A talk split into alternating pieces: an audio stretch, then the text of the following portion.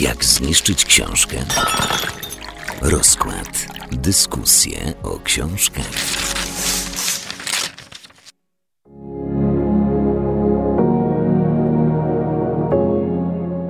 Witajcie w rozkładzie. Przed mikrofonem Joanna Jastrzębska i Karolina Gawot. Dzisiaj książka z rejonów, których chyba do tej pory nie zaczepiałyśmy, bo książka zagraniczna, Legenda o języku, Pawol Rankow. On jest autorem i chciałabym chyba najpierw zacząć od pytania, jakie są twoje wrażenia? Jestem zachwycona tą książką. Przyznam szczerze, że um, chyba um, patrząc na wcześniejsze lektury, które dobierałyśmy do audycji, żadna nie zrobiła na mnie takiego wrażenia. Z drugiej strony przyznam też, że gdyby nie to, że umówiłyśmy się na tę książkę, na konkretną datę, że ją przeczytamy, to prawdopodobnie bym już rzuciła ją w kąt z, z pięć albo i więcej razy, bo, bo momentami była trochę um, nużąca, ale w w, jakby w tym ogólnym spojrzeniu na to, jakie wrażenie na mnie wywołała, to niesamowita. No to muszę przyznać, myślę, że to będzie największe zaskoczenie i dla, i dla słuchaczy, i dla ciebie, że no ja nie wytrzymałam i porzuciłam tę książkę. Nie wiedziałam, nie miałam pojęcia, jestem zaskoczona. tak, no szkoda, że nie widzieliście reakcji Karoliny. Ja specjalnie bardzo starałam się zachować to w tajemnicy. Biłam się też trochę z myślami w ogóle, bo to raczej nie jest tak, że kiedy ma się zaplanowaną do audycji daną książkę, no to się po prostu o tak rzuca czytanie tej książki, ale stwierdziłam, że jest ona tak zła, że nie będę jej doczytywać. Także teraz dopiero atmosfera jest tak gorąca, że hu, ja bym dosłownie powiedziała, że to jest numer jeden, e, jeśli chodzi o nasze lektury, więc no nie wiem, ciężko będzie, Asiu.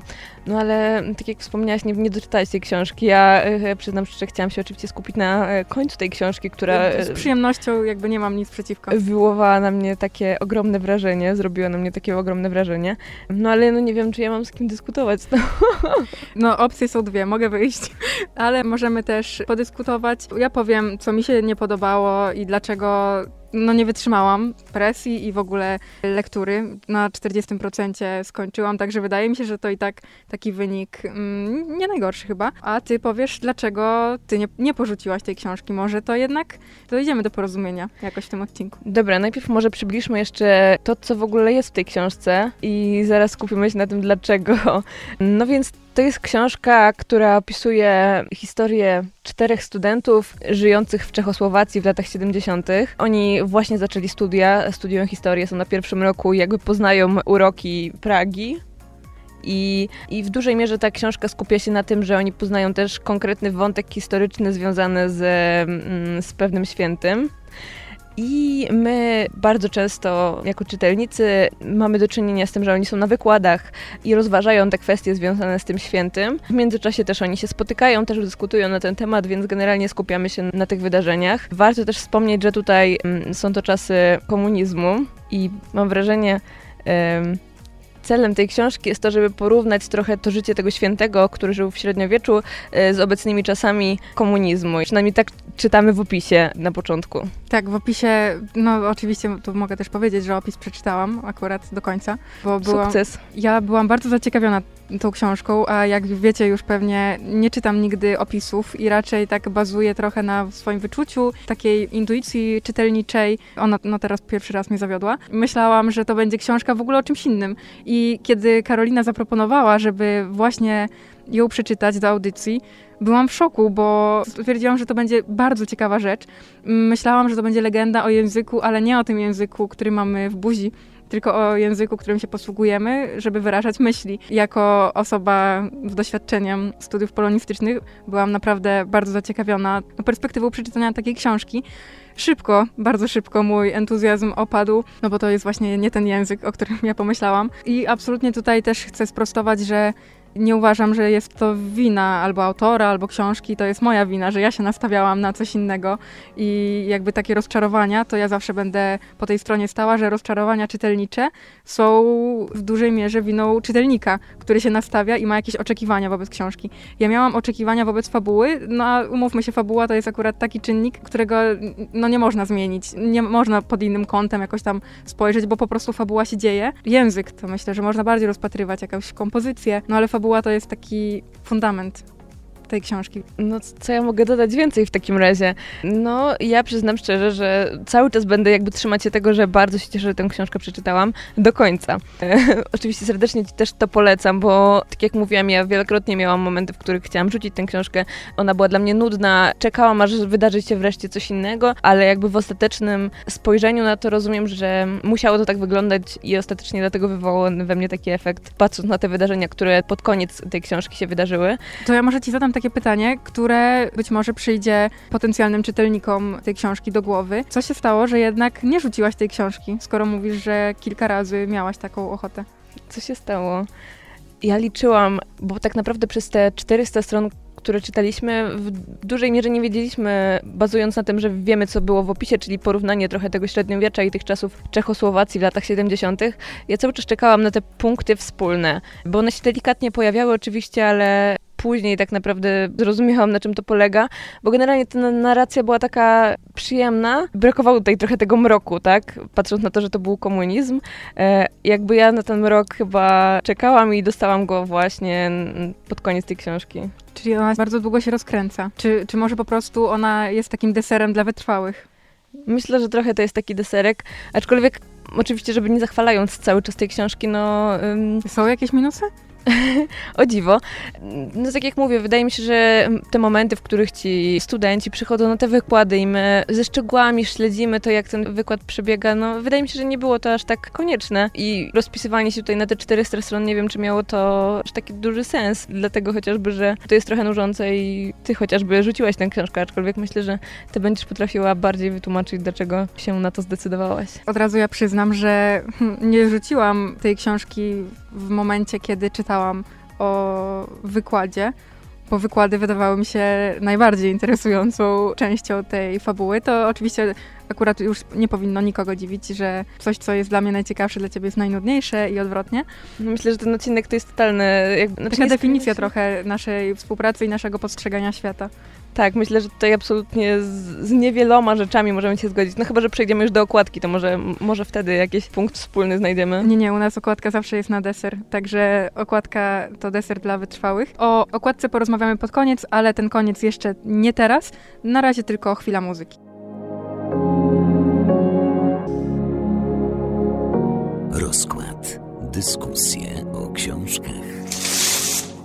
Witamy w rozkładzie. Przed mikrofonem jest z Wami Karolina Gawot i Joanna Jastrzębska, a pochylamy się nad książką Legenda o języku Pawła Rankowa.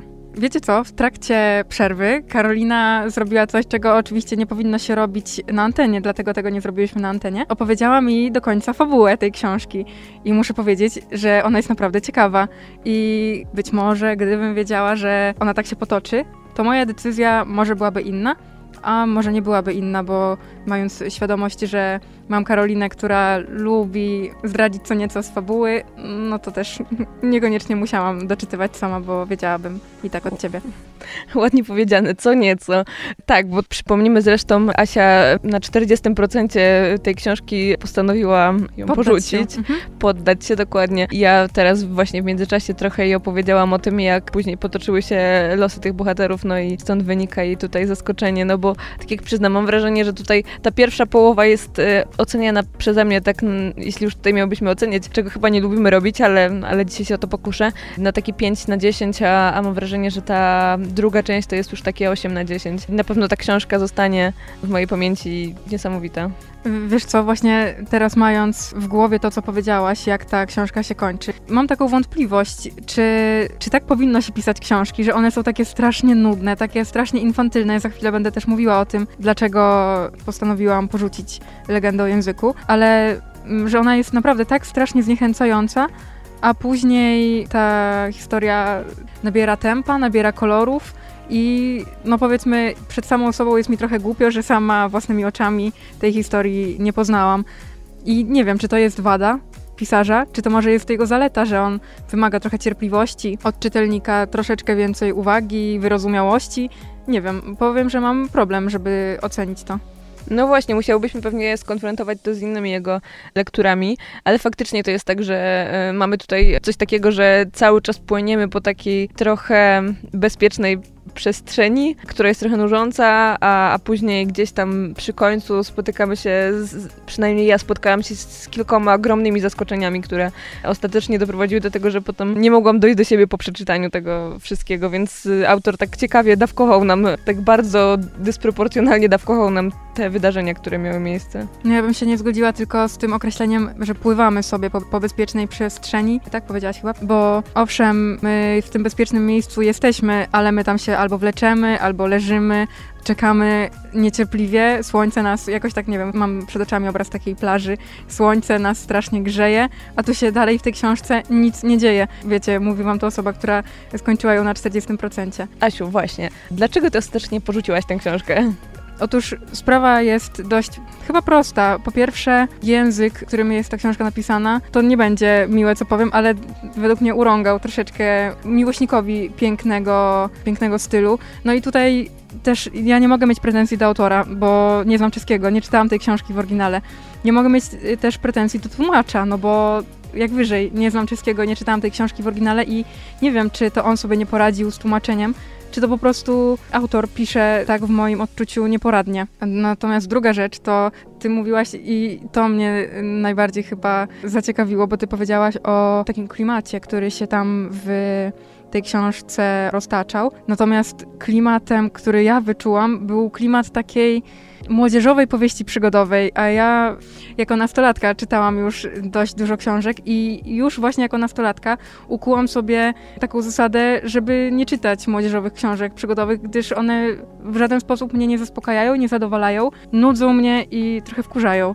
Dlatego no, taka infantylność. Bohaterowie, oni tam mieli po 20 parę lat, prawda, skoro studiowali. Mhm. Natomiast według mnie zachowywali się jak, nie wiem, trzynastolatki i nie mogłam, wiesz, nie mogłam od siebie odpędzić tego wrażenia, że to jest szkoła i oni robią coś niby takiego zakazanego, bo nauczyciel tego nie popiera, ale to są takie psoty na poziomie właśnie szkoły podstawówki może. No nie wiem, ja się nie zgodzę. No właśnie może mi to ciężko trochę określić, o co mi chodziło, jeśli chodzi o ten klimat, ale ja czułam tą Pragę, czułam to, że to jest te 50 lat wcześniej. Ja czułam się oczarowana tym, jak to zostało przedstawiane. No, nie powiedziałabym, że to jest młodzieżówka. Wydaje mi się, że chociażby ze względu na, na tą historię i jakby te, te dwie rzeczy, to porównanie średniowiecza i, i jakby tych obecnych czasów. Pewnie tak, w takim szerszym oglądzie, jak już ma się widok na całą powieść od początku do końca, no to pewnie to troszeczkę inaczej się przedstawia. I rzeczywiście takie analogie rozumiem, że nie dla nastoletnich czytelników były byłyby widoczne, ale no nie, ja jednak po prostu oczekuję czegoś innego od literatury, jakiejś takiej większej chyba dojrzałości. I też chciałabym chyba powiedzieć, bo jednak mówienie publicznie o tym, że nie doczytało się książki, chyba jest takim wstydem. Tak mi się wydaje. Ja właśnie się zastanawiam, czy my już tego trochę nie przerobiłyśmy. Wiecie co, żyjemy w XXI wieku, mamy tyle książek do przeczytania. Ja cały czas doczytuję jeszcze zaległości wydane w 2020 roku, bo było ich tak dużo, takich, na które warto zwrócić uwagę. To przez ten jeden rok dużo rzeczy się wydało i wydarzyło literackich a co mówić na przestrzeni wielu, wielu lat. Także książek jest zdecydowanie za dużo, żeby tracić nerwy i czas nad książką, która no, nie sprawia wam absolutnie żadnej frajdy czytelniczej. Ja postanowiłam nie kontynuować, za to znalazłam sobie inne książki. Tutaj mogę powiedzieć, nie wiem, czy będziemy się zajmować nią cudze słowa. Nie pamiętam, kto był autorem. w każdym razie cudze słowa z 2020 roku. Na to miejsce sobie zaaplikowałam dawkę naprawdę świetnej literatury i jakby to polecam, ale to nie ta książka jest przedmiotem naszej dyskusji. Chciałabym jeszcze porozmawiać o okładce. Obiecałyśmy, że to będzie na deser i w zasadzie na ten deser powoli przychodzi czas. Może to będzie taki punkt, który nas połączy w Myślę, że tej całej rozmowie. Prawdopodobne. Ja przyznam szczerze, że wcześniej nie przyglądałam się tej okładce, więc widzę ją teraz i dopiero teraz zaczynam analizować co się może tam znajdować. Tutaj mamy przede wszystkim dwa kolory, mm, niebieski, taki ciemno-niebieski i jakiś taki czerwono-pomarańczowy. Mamy niebo, trochę pasków i czerwoną postać stojącą w zasadzie w centrum tej okładki. I ja tak jak się wpatrywałam, to pomyślałam, że to jest chyba pomnik tego Nepomucena. Tak, to jest ten święty, wokół którego trochę krążyła ta historia. Mam wrażenie, że tak, jakby się przyjrzeć, tylko też trzeba tak mocno się skupić na tym, żeby, żeby to zauważyć, bo generalnie kolorystyka tej książki skupia się na, na granacie i na czerwieni i, i ta postać gdzieś tam się jest niby w centrum, ale generalnie nie, nie przywiązujemy Nie uwagi do tego, uwagi. E, co to konkretnie jest. Więc nie wiem, czy można tutaj oceniać, czy to jest adekwatne, czy nie. Z mojej perspektywy nie, dlatego że jest to intrygująca okładka, a zawartość mm, absolutnie nie. Ale ty pewnie masz perspektywę inną. No tak, ja uważam, że to jest ładna okładka. Nie jest przyciągająca. Myślę, że z kolei dla mnie o, o wiele ciekawsza jest zawartość tej książki, więc y, no nawet okładka nas podzieliła niestety. No i cóż, nieubłaganie nadchodzi czas, kiedy musimy kończyć, ale chciałabym jeszcze no, zapytać Ciebie, bo już moje zdanie, co powiedziałam bardzo chyba dobitnie. Dlaczego uważasz, już nawet nie czy, ale dlaczego uważasz, że tę książkę warto przeczytać? No właśnie może cię zaskoczę, ale ja nie wiem, czy ja bym ją poleciła. O, Bo ja wiem, że ona jest męcząca, e, że ona jest nużąca i że ten koniec jest takim deserem, który sprawia, że ta książka wywarła na mnie takie wrażenie, ale generalnie czytam tę książkę 6 godzin i 5 godzin to jest trochę takiego oczekiwania na ten finał, który ostatecznie sprawił, że, że ja tak dobrze tę książkę oceniam. Ale czy ja bym ją komuś poleciła? Nie wiem. No to jestem rzeczywiście zaskoczona Twoją odpowiedzią. Czyli cóż, pozostaje nam tylko stwierdzić, że legenda o języku to jest zdecydowanie rzecz dla wytrwałych. Rozmawiać o książce już skończyłyśmy, bo też ile możemy mówić o książce, której jedna z nas nie doczytała. Ale to jeszcze nie jest koniec odcinka. Zostańcie z nami po przerwie. Mamy dla Was coś absolutnie specjalnego. Witajcie w rozkładzie. Na czytelniczej mapie Lublina powstał nowy, bardzo zielony punkt. Mowa oczywiście o biotece, czyli siedzibie dwóch filii Biblioteki Miejskiej i postanowiłyśmy wybrać się tam na spacer i wirtualnie oprowadzić Was po tym nowym miejscu, więc już nie przedłużając, zaczynamy spacer. Monika Szmeichel-Zarzeczna, kierownik filii numer 6. Znajdujemy się teraz w biotece, która została zaaranżowana w budynku dawnej karczmy słupskiej. Otworzyliśmy swoje podwoje dla czytelników, niestety na razie w reżimie sanitarnym, ale mamy nadzieję, że jak najszybciej uda się wrócić do normalnego wypożyczania. Bioteka to taka biblioteka, która będzie łączyć ze sobą w sobie świat kultury, literatury razem ze światem natury, ekologii i takiej edukacji ekologicznej. Wystrój też jest właśnie w tym klimacie utrzymany. Mamy dużo zieleni, mamy drewno, mamy beton, czyli takie materiały, które też e, sprzyjają odpoczynkowi. W założeniu twórców, e, architektów bioteki ma być ona przedłużeniem ogrodu saskiego.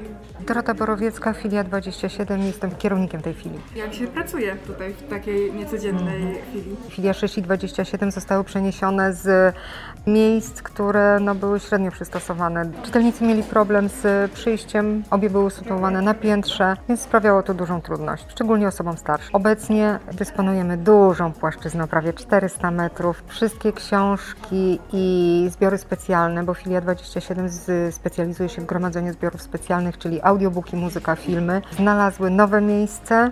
Zbiory nawzajem się przenikają, tak żeby czytelnik mógł zarówno skorzystać i z książki drukowanej, i ze zbiorów specjalnych. Miejsce duże, przestronne. Myślę, że dla czytelników będzie to bardzo wygodne, ponieważ nie będą skupieni czytelnicy blisko siebie, nawet jeśli już będziemy mogli wpuścić i zaprosić Państwa tutaj. Także nie będzie to kolidowało, nikt sobie nawzajem nie będzie przeszkadzał. Jasne, przestronne.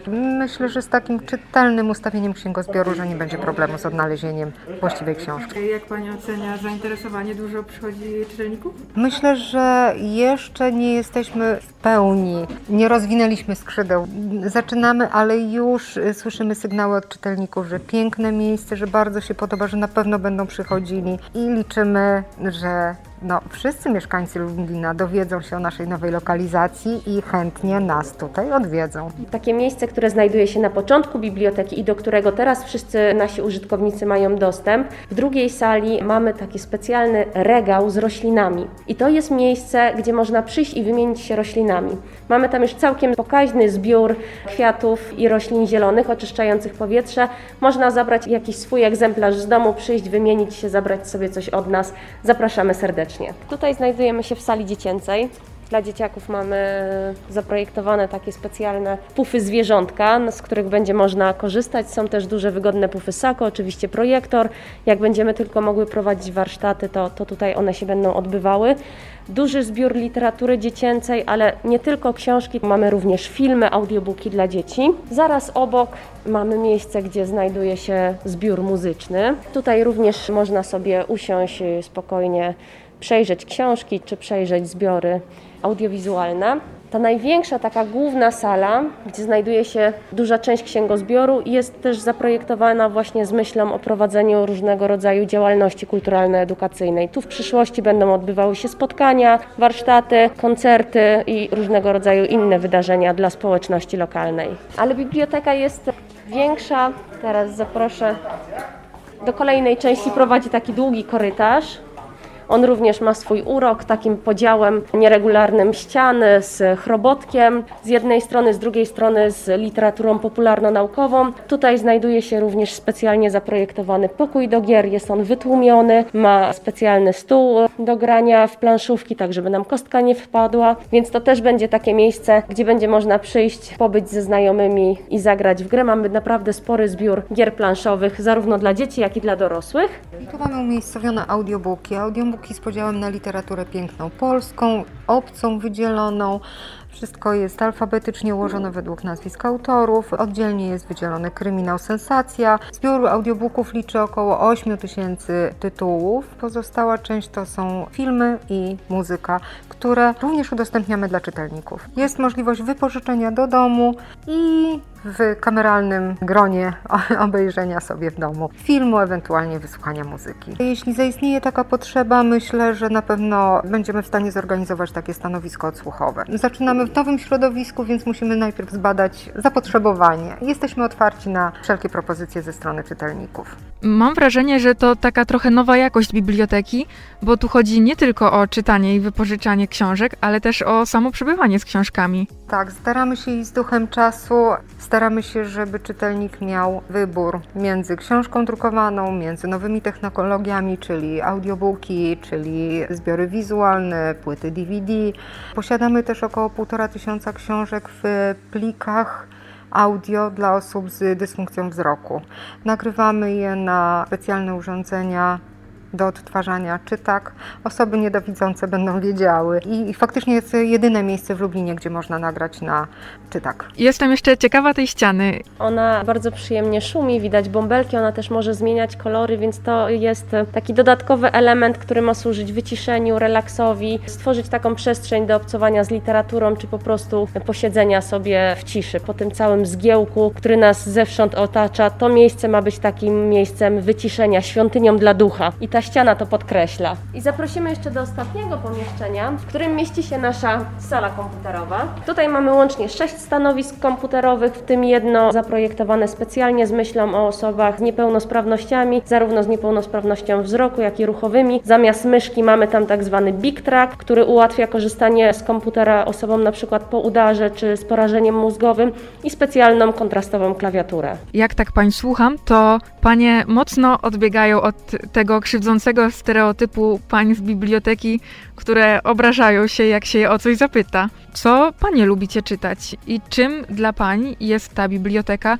I tutaj chodzi mi nie tylko o perspektywę pracowników, ale też o perspektywę czytelników. Biblioteka przede wszystkim skarbnica wiedzy. Ja się bardzo cieszę, że ja mogę tutaj pracować i korzystać ze wszystkich zbiorów. Mam po prostu nieograniczony dostęp do tego, co jest dużym plusem. Co lubię czytać? Czytam wszystko. Bardzo lubię literaturę faktu. Staram się czytać noblistów, autorów nagradzanych. Moją bolączką jest kryminał. Nie lubię kryminałów. Mam swojego ulubionego pisarza, którego po prostu kocham. Szkoda, że już nie żyje. Jest to węgierski pisarz, no robię mu tu reklamę w tej chwili. Ja polecam bardzo gorąco wszystkim Szandor Maraj, Dzień dzienniki. W maju ubiegłego roku wyszedł ostatni tom jego dzienników. Oczywiście posiadam wszystkie.